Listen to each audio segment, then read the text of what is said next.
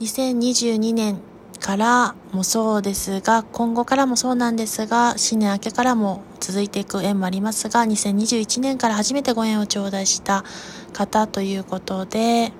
日和さんを個人鑑定2022年させていただきたいと思います。他の方とのコラボ配信、チョムさんと日和さんがライブをされていたというか、メンマさんがちょっと泥酔されていて、その枠で2時間ほど2人が MC を2人で行うというところで、そこでお知り合いになったご縁を頂戴しましてありがとうございました。それでは個人鑑定をしていきたいと思います。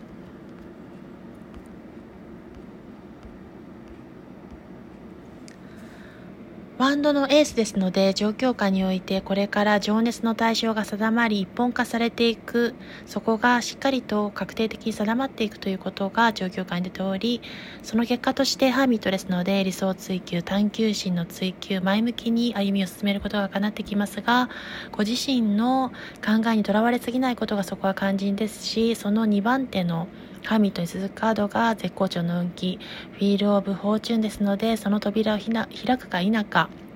そこがその感情をどう持っていくかがそのご自身の運勢を左右するというカードでもあります。絶好調期に移っていける扉が開くか否か、自身の力が試される時というところも出ておりますし、その結果未来に起こりうることとしてはバンドのクイーンですので、情熱のクイーンという意味ですが、情熱の女王として自身が魅力的に